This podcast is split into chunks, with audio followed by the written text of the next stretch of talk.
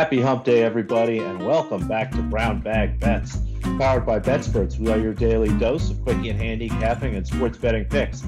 Alex Christensen is back from his little break on BetSperts Golf, where I assume they picked the winner of this week's tournament, Mr. Andy Mahler. How goes it? I think I did. Honestly, I think I did pick the winner. I'm feeling good. I played more outrights than I normally do. I had, uh, I mean, just talked into a few, talked out of a couple.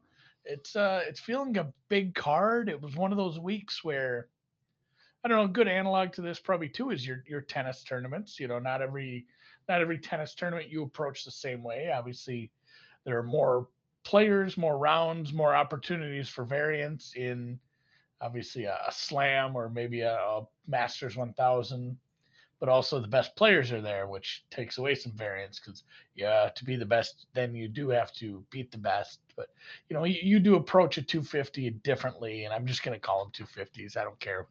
The, the WTA makes the number. It's like it's like metric stuff, you know. Instead of saying I'm gonna give you an inch, Alex, I would have to say I'm gonna give you 2.54 centimeters because WTA makes the numbering difficult for my brain. But uh, it's so far down the list of problems we can skip it. Yeah, no, it's it's way down on their list. But either way, you, you know, you do approach different tournaments differently based on the field, the you know, the size of the bracket, who's there, whatnot. This is very similar to golf. Like when there is, you know, a high variance, high chance of some players scoring a lot. You know, when when the final score in something like this is going to be minus 20, there's a chance for some of these guys further down the board to just kind of end up with a bunch of scoring and find their way into the top 20, top 40. So another reason I drove to Iowa, harder to find top 40 prices on the offshore markets. It is not something that actually I don't think exists anywhere.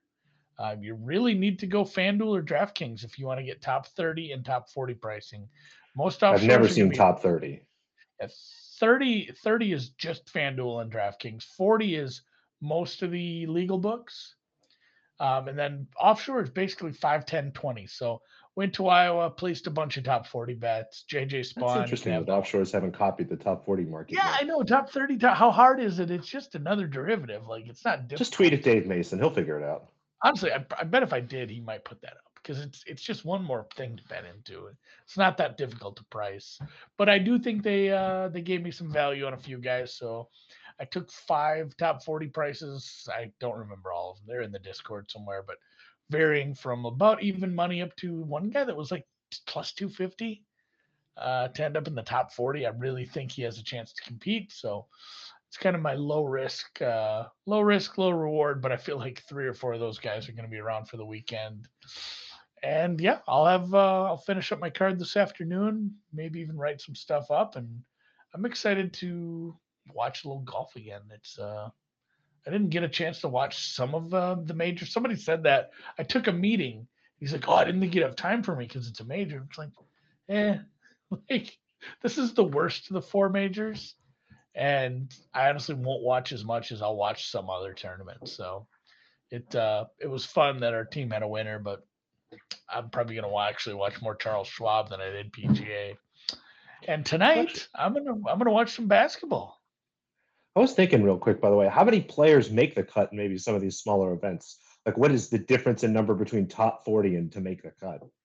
Yeah, and th- that is so the, the cut rules change for everyone. This is an invitational field. That's the other part is top 65 and ties, but there's only 120 okay. golfers. It is an invitational field rather than a full field of about 150. So 30 fewer golfers. Top 65 in ties. Last week was 70 in ties, but 65 in ties is pretty common. So, I mean, there's just going to be a lot of these guys that are through the weekend regardless because there's not that many spots to get cut. So, and another good point by you. It is a invitational sized field here at the Chuck Schwab Challenge. Chuck Schwab. Good for Chuck.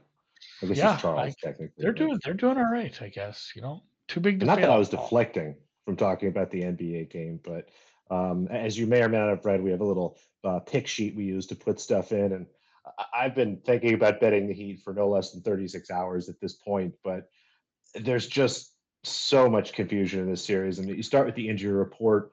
Tyler Herro didn't play last game. Kyle Kyle Lowry looked less than fantastic last game. Yeah. Both of those guys are questionable. Strus is questionable. PJ Tucker is questionable now. Tucker's played the last couple games, and they're at home. I think he'll play, but I went back and watched that Miami game again just to make sure that you know I wasn't seeing things, and it, they just looked awful. They were slow. Um, the level of just interest, I don't know what it was. Again, maybe they're just trying to save some energy here, knowing that they have a three-game series with two of those games at home. But man, it's really tough to want to back this Miami team. I'm going to wait and see what the injury report looks a little bit like.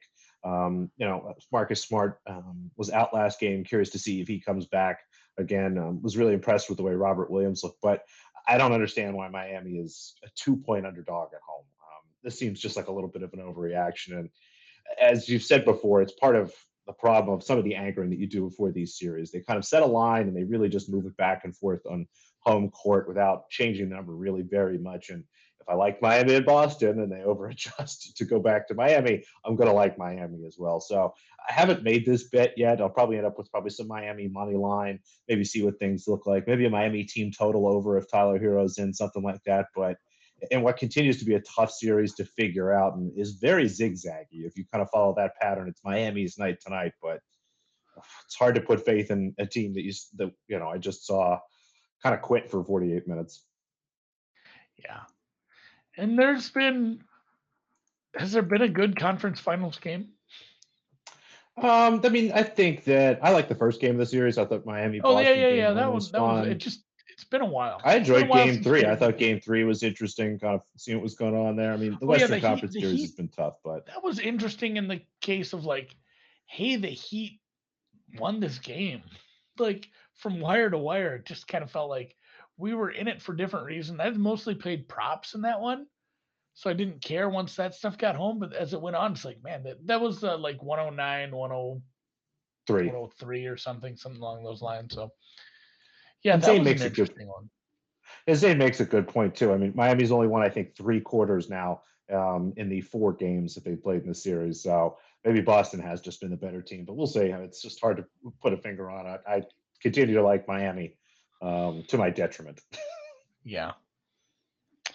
Um, and yeah, people in the chat are asking some NBA questions. Jabari Smith to be the number one pick.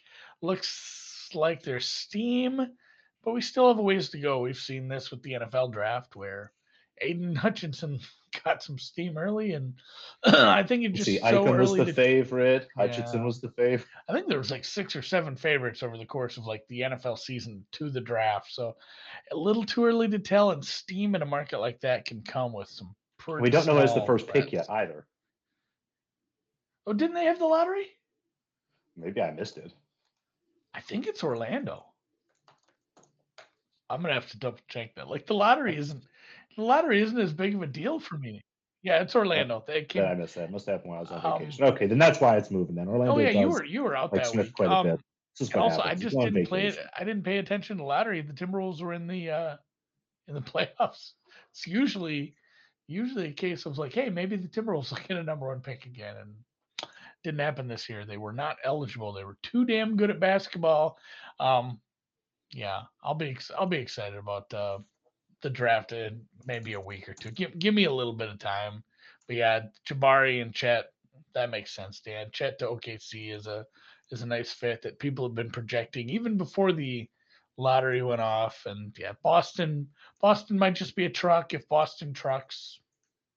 Such is life, I guess. I do have that Boston series ticket, and we'll see. I guess all the COVID stuff kind of just washed itself away. Nothing actually happened. A lot of a lot of rumors That's overnight. A lot another of, reason to uh, wait to bet tonight's game. Yeah, sound and fury signifying nothing. Charles Schwab, though, like I mentioned, starts this week, and this morning I began my evaluation of all of the matchups. I haven't got to my single round matchups yet. Still digging into those, but uh, this week for course fit, I ended up looking for some guys who, you know, it's it's not going to be just distance. Distance can help here, but these are some skinny fairways. It's a nice tree lined, uh, lots of dog legs.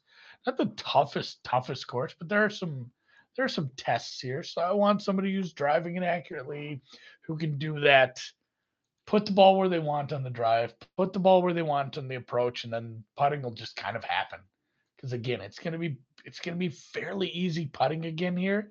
And truthfully, guys who just don't miss big on their approach is gonna be fine because around the green isn't gonna be tough here. You're not gonna be in 20 foot deep collection areas looking up at the green. Like around the green is going to be fairly easy. That's what people are giving Hovland uh, a lot of love here because it's not going to matter how bad he is at chipping when it's as easy as a muni to chip around here. So I did uh, I did weight things quite differently than last week. Came up with some names that were similar and um, off the bat, Mito Pereira kind of getting a little bit of a little bit of shade here. It just, he, he essentially won that tournament last week. He's been playing as well as anybody. He's a guy I've talked with our friend Cal about for months. Like he's just gonna pop, and we're not gonna have the ticket. We didn't have the ticket last week. I don't think. I did. I don't know. you come back from that though.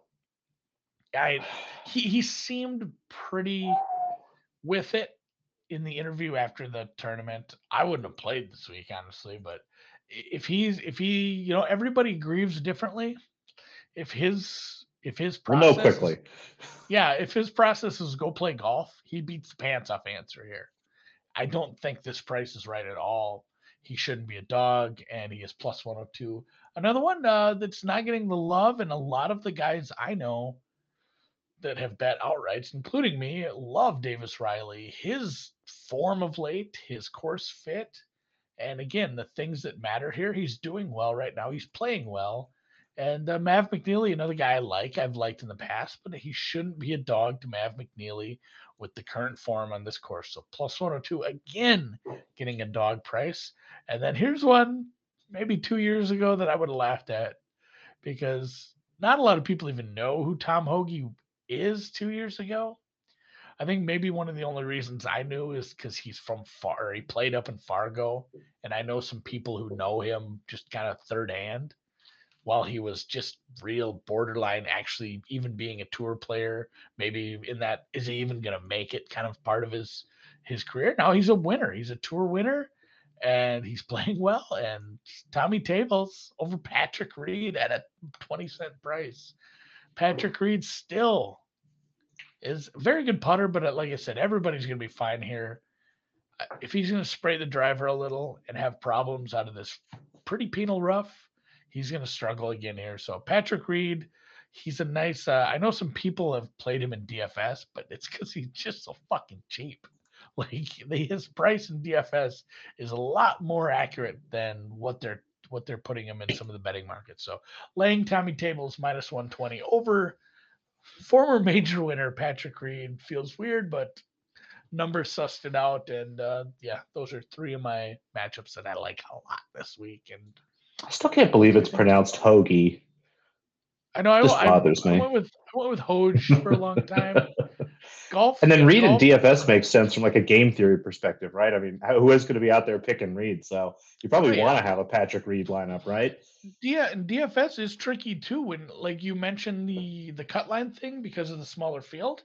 With a smaller field, there's going to be more overlap, and it's more difficult for you to have a unique lineup because there's just there's fewer golfers. Like there's 30 fewer golfers, so there will be more overlap, more dupes, more duplicates.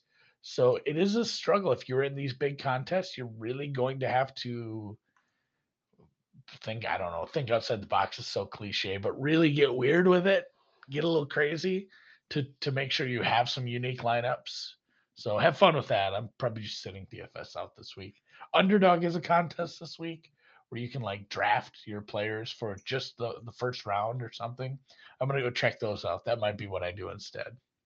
I can dig it. It's fantasy season is coming, but as Dan says, tennis season is here. Mr. Alcaraz, the uh, well, tournament co-favorite. I think Novak actually slid a little bit ahead of him as things closed out. Oh yeah, tied in a set here, down a break against his fellow countryman uh, Albert Ramos Vinolas, Arv, as we know him, basically ARV. But uh, we'll see. I mean, this is this could be uh, the 19-year-old's first. I think he's still 19. 19-year-old's um, test in what is five-set tennis. I mean, at some point he's got to get through a grueling match, and I, I think he will win this. I don't, I'm not really too concerned here, but you know, it's good to get this test probably earlier than later. Yeah, this is a trial by fire, or maybe he loses. I don't know. Our ARV is no slouch on clay. I don't care. We get Like, to have a surprise on the men's side savvy vet.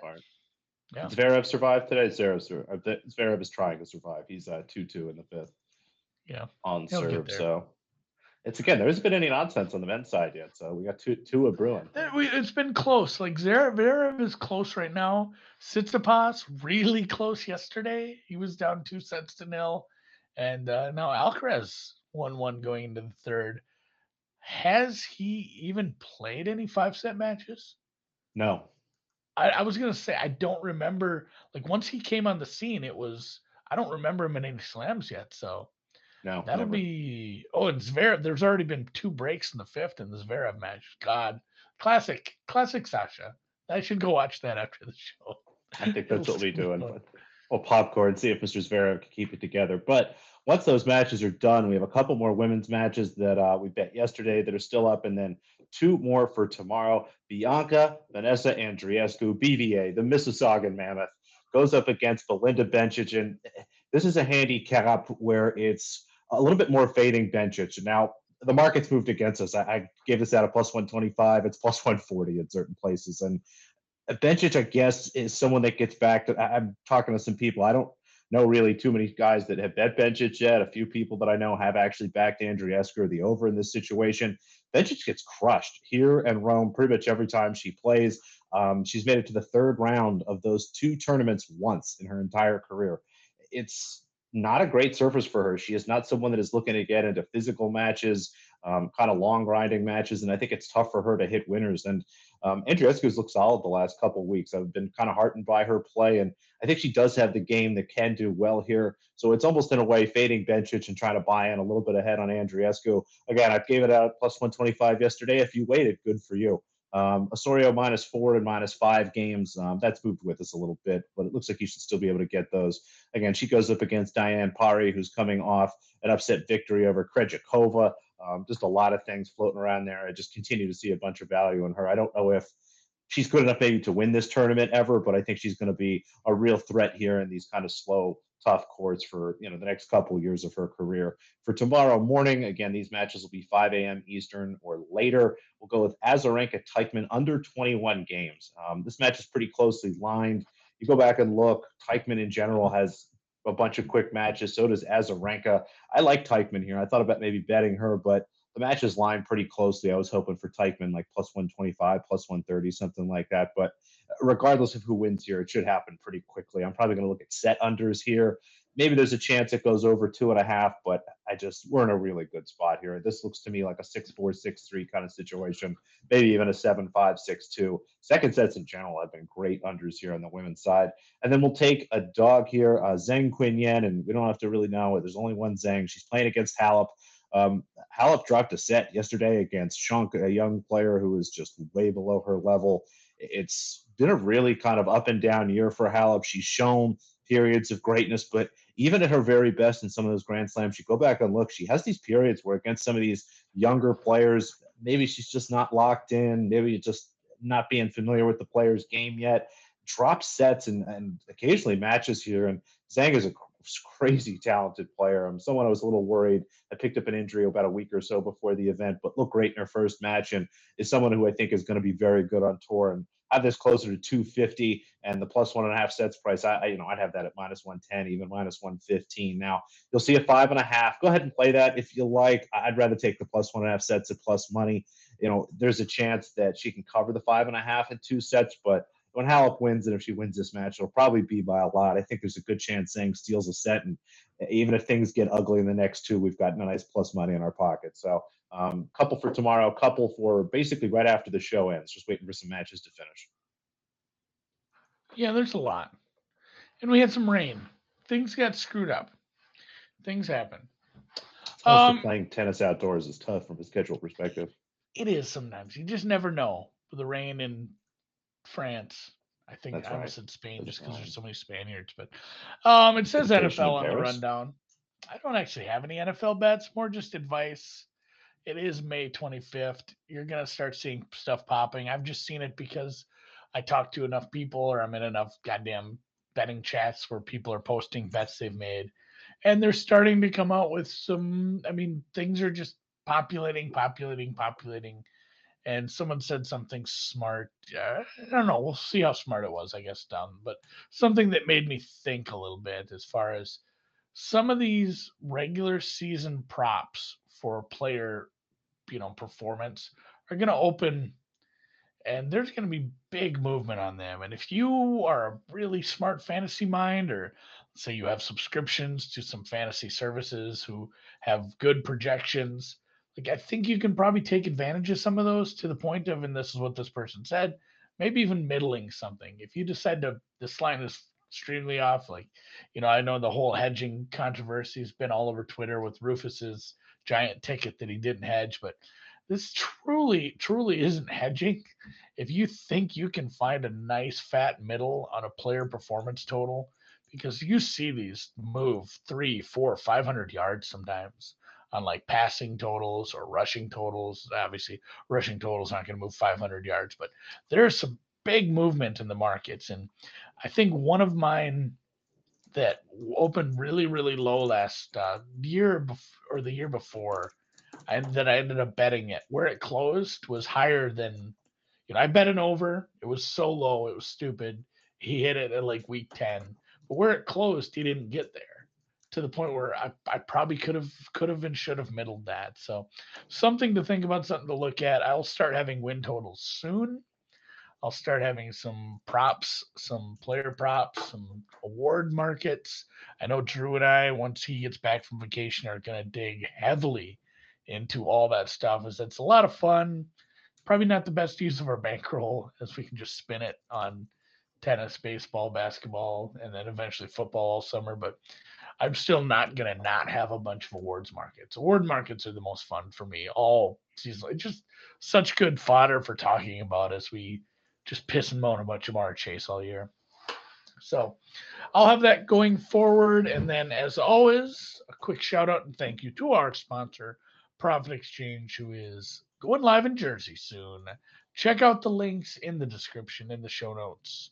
Get signed up for their newsletter and take advantage of their best promo offers when they finally do fire up that exchange in New Jersey. We spoke about it a little bit with Captain Jack the other day.